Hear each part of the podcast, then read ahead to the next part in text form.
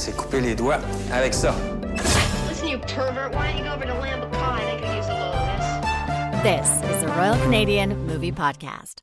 Hey there, and welcome to the RCMP. That's the Royal Canadian Movie Podcast. I'm your host today, Becky Shrimpton, and in this bonus episode, we're talking to Blood in the Snow Festival Director Kelly Michael Stewart about what you can expect from this year's All Canadian Horror and Genre Festival. You can check out shorts, features, web series, and industry panels, and a very cool VR project that we're going to talk about in this episode at the Royal Cinema here in Toronto, November 21st through 26th, 2019. If you're not in Toronto, there's still plenty for you in this episode as we talk about some of the previous films that have screened in the festival and are now available to rent on VOD. Some of them we've even talked about on the podcast before. Find out more about all of this and get your tickets at bloodinthesnow.ca. Here's my interview with Kelly Michael Stewart. Man, I just was taking a look at the lineup and I'm like, you guys got some seriously good stuff going on. Neat how it comes together so like like if I talked to you a week ago, like I, you know, I was still trying to lock stuff, and then when you lock it, you're like, wow, I can't imagine any other lineup. Now, obviously, you can't play favorites, but you guys do a little bit when you're kind of showing your opening film. Talk to me a little bit about your opening film, uh, Puppet Killer, as well as your big closing night gala and what's going on there. But it's always fun to try and figure out how you're going to open and close the festival and, and kind of thing like that. And what what I always try and do is pick something that kind of represents the different sides of the festival and Puppet Killer, just from what you can hear from the name of it, it's about killer puppets. And it's quite funny. Obviously, it's a horror comedy. And the movie literally is about puppets trying to kill uh, kids at a teenager. But it really kind of, it's very meta, very self referential. You know, because a lot of times you'll see in these movies where it's supposed to be teenagers and they have people in their 20s playing them. Well, they go one step further and have the lead teenager, someone in their early 50s. So they kind of go a bit extreme there and yeah, it's done by a great first-time director, um, Lisa Ovies, who's actually been acting for quite a while. But this is her, direct, I believe, this is her directorial debut. So I, I just thought that was a really, be a really fun way to kind of launch the fest this year. And then on the closing side of it, Z is probably one of the more scarier movies we've ever had. It, it reminds me a lot of the Babadook a lot in that in that kind of, in that way. Very atmospheric and a lot of jumps and stuff like that. So it has a very kind of classic scary movie feel to it. You know, not necessarily a bloody movie at all. Because we've got a very eclectic lineup, I think, this year of different kinds of styles, which we like. We kind of like having things, and so we kind of wanted to bookend it with with those kinds of movies. And then after we have the after the closing with Z, and we're actually doing something really special this year. We're working with Hollywood Suite they're, they're sponsors of our award show, and they've put together a new VR experience for Night of the Living Dead. First time it's ever been shown anywhere. I actually only saw footage of this till 48 hours ago, and and we showed this on our when we launched, uh, 48 hours before we, before we announced, I should say.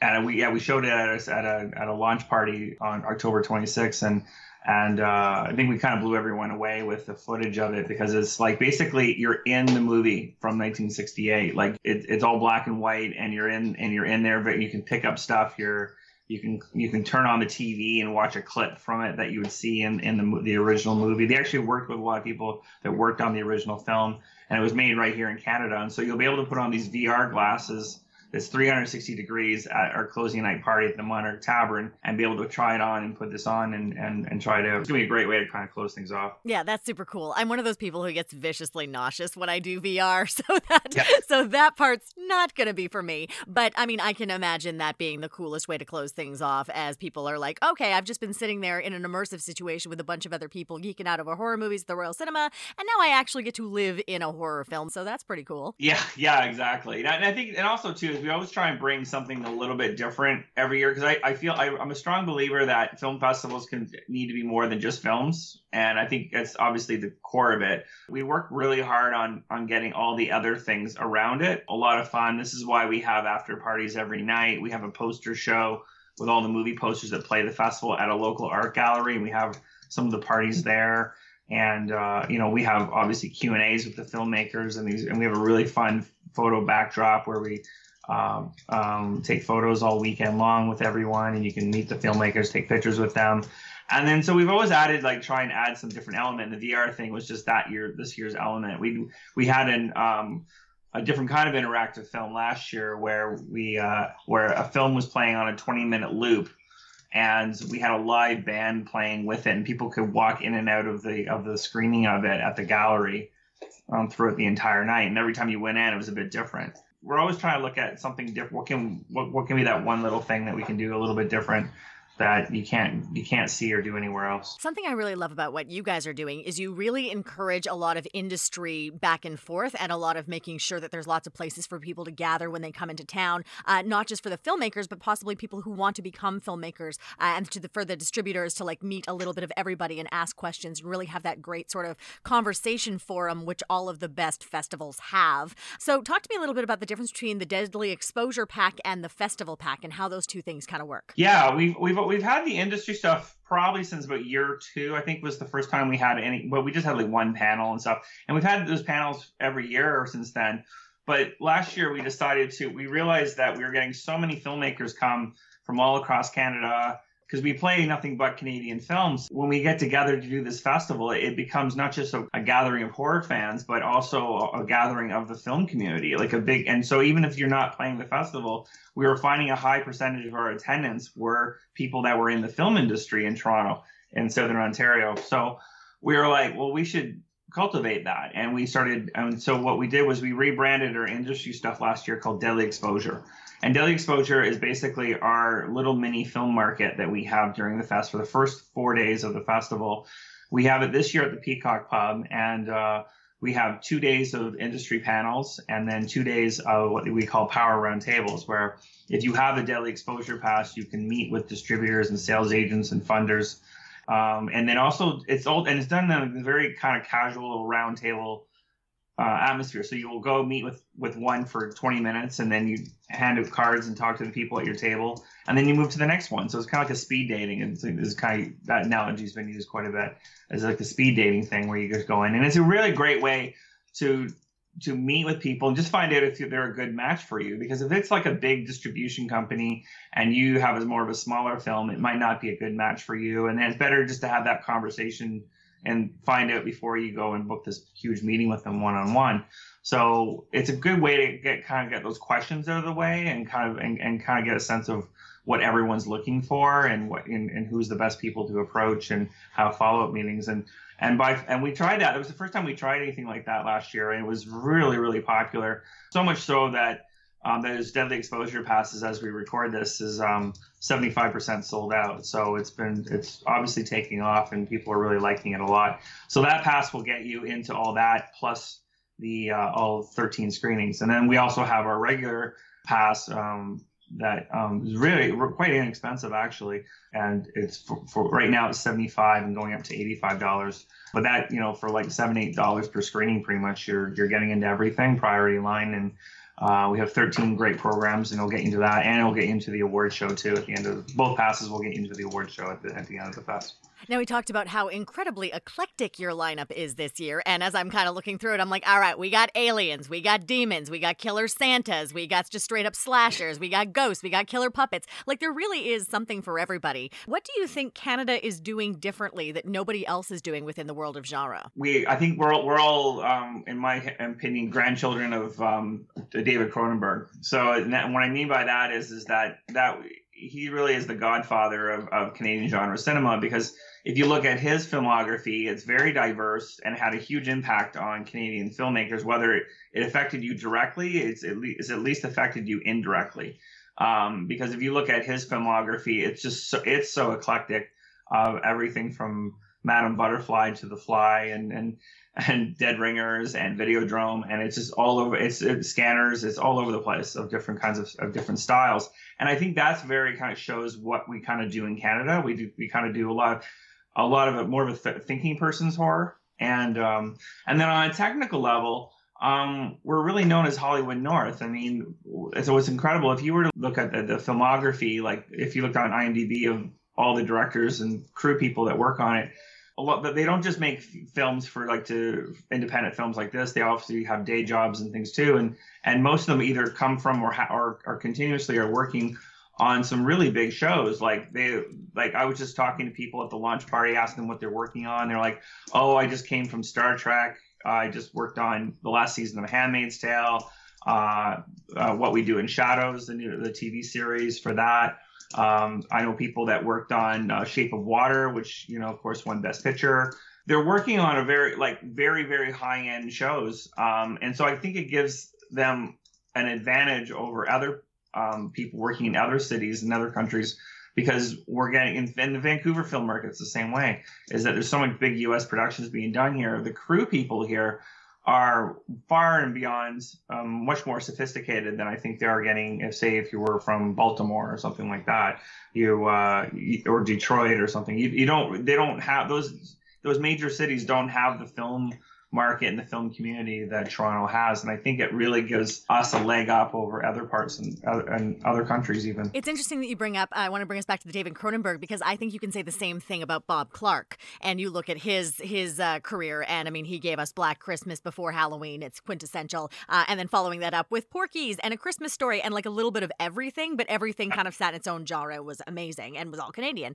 So I think that's really just such an interesting point you bring up about the eclecticity. Eclecticity? I'm going with eclecticity complexity of yeah. uh, of what we do, and uh, and just also that you just have to continue to be that diverse and get into as many markets as possible to be able to continue to make money, uh, and also just speaking to the level of talent that a lot of our filmmakers have, and especially our special effects people. I think about Corey Main, who has been on the show before, whose short Willa is in the festival this year, and people will be able to check hmm. that out. Uh, and I mean, that guy is just like Willa is a gorgeous looking short, and it's because he's worked on everything from Penny Dreadful, Game of Thrones, The Borgias, uh, Handmaid's Tale. Like it's he's working on Vikings right now. Like it's ridiculous the level this kid is working at, and he's fantastic. Well, that's what's incredible, and this is where sometimes uh, the titles of things, uh, you know, like can be misleading because he's in our in our emerging screens program, which is supposed to be for for student and first time directors. Well.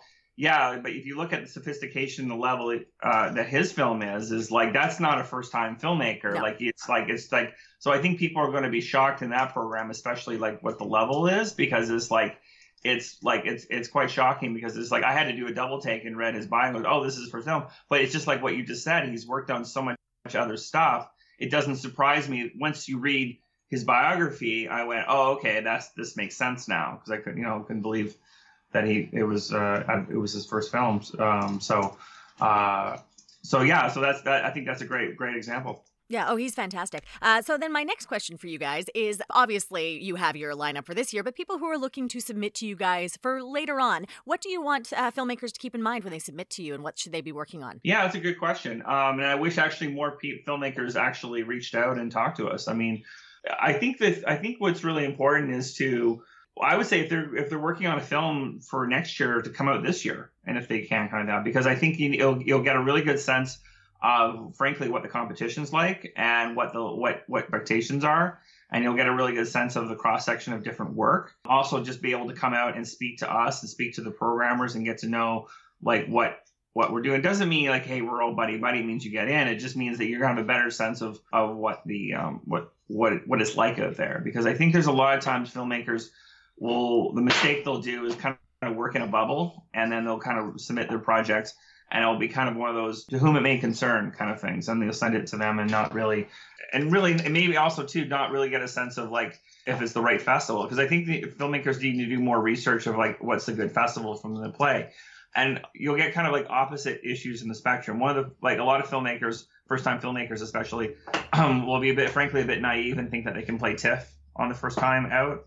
And tiff is you know obviously it's the, one of the biggest festival if not the biggest festival in the world it's extremely hard to get into. It doesn't mean they don't play first time filmmakers and stuff, but it's like winning the lottery.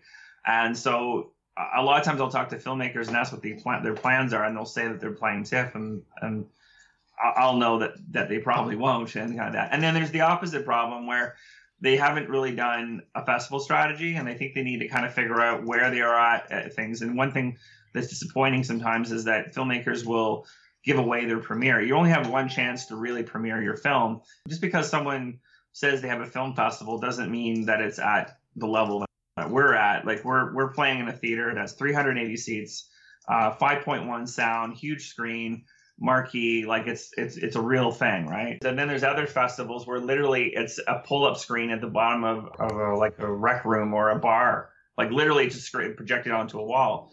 And there's nothing wrong with playing those kinds of things, but is that if, if you're doing a world premiere of your film, even if it's a short film, do you really want to do that, right? And, and we have to have at least a Toronto premiere to play us. So whether you're playing our festival or something else, you really need to start more at the medium, larger and medium sized festivals, and then move your way down. And if that's your strategy, that's fine. There's always certain cases where people just, you know, they're, they're it's their first film and they've done something that's ultra low budget and they just want to just get it out there. It's okay, but just no, you have to kind of have that strategy. I think that's probably the best advice I can give. When I meet a lot of filmmakers, a lot of filmmakers, some do go to university and they go through that sort of route, but a lot of filmmakers do not. They just jump right into it and they start working in the industry right away. And I always yeah. think of going to uh, looking at film festivals and submitting to them like submitting to university. Like you want to have, you know, your safety schools where you're like, okay, I know what the product I'm making is at the level of what these people are putting forward and I'm going to hit these right audiences and there's going to be these distributors there and I know I, I want to develop a relationship with these distributors. You have your one or two like gold tier Harvard, Ivy League,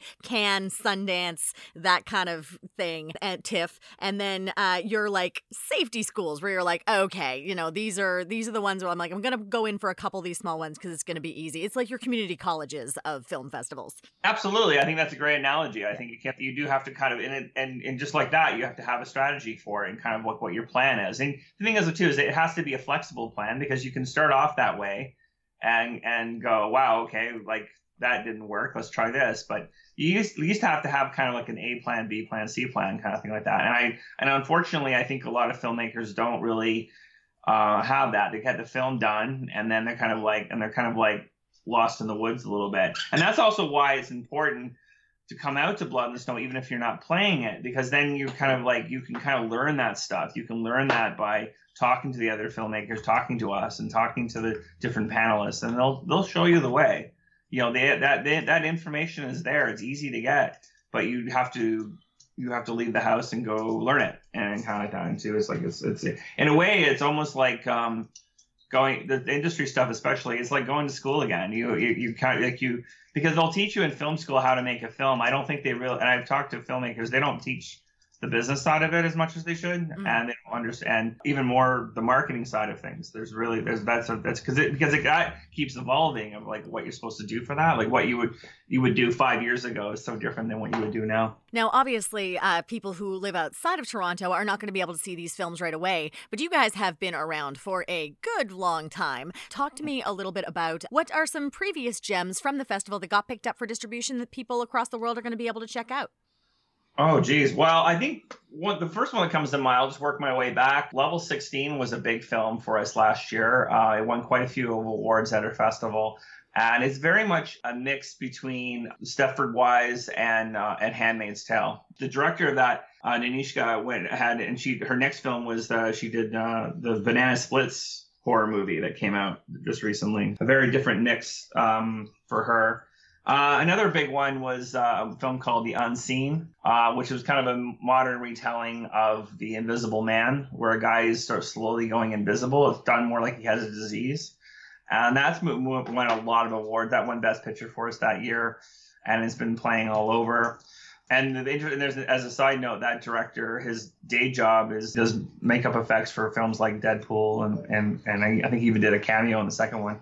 I think almost every film that we've had has been picked up for distribution. One that, that I'm a real big fan of that we played um, last year as well is called uh, Alive. And I don't, I never like to give, I can't really explain it too much because it would give away the ending. It has, it has one of the best twist endings that I've, I've ever seen. And it's, it's directed by uh, Rob Grant. I would definitely seek that out as well. But well, most of those films are uh, available on iTunes and, and different, and Amazon Prime and all those different outlets now. The other place to look for a lot of titles that have played Blood in the Snow is through um, Black Fawn Distribution.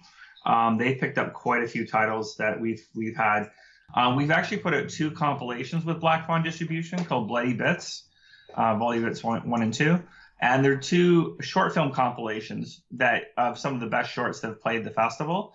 Um, there's seven shorts in Volume One and ten on Volume Two, and there's even a few audio commentaries and a few extras on it.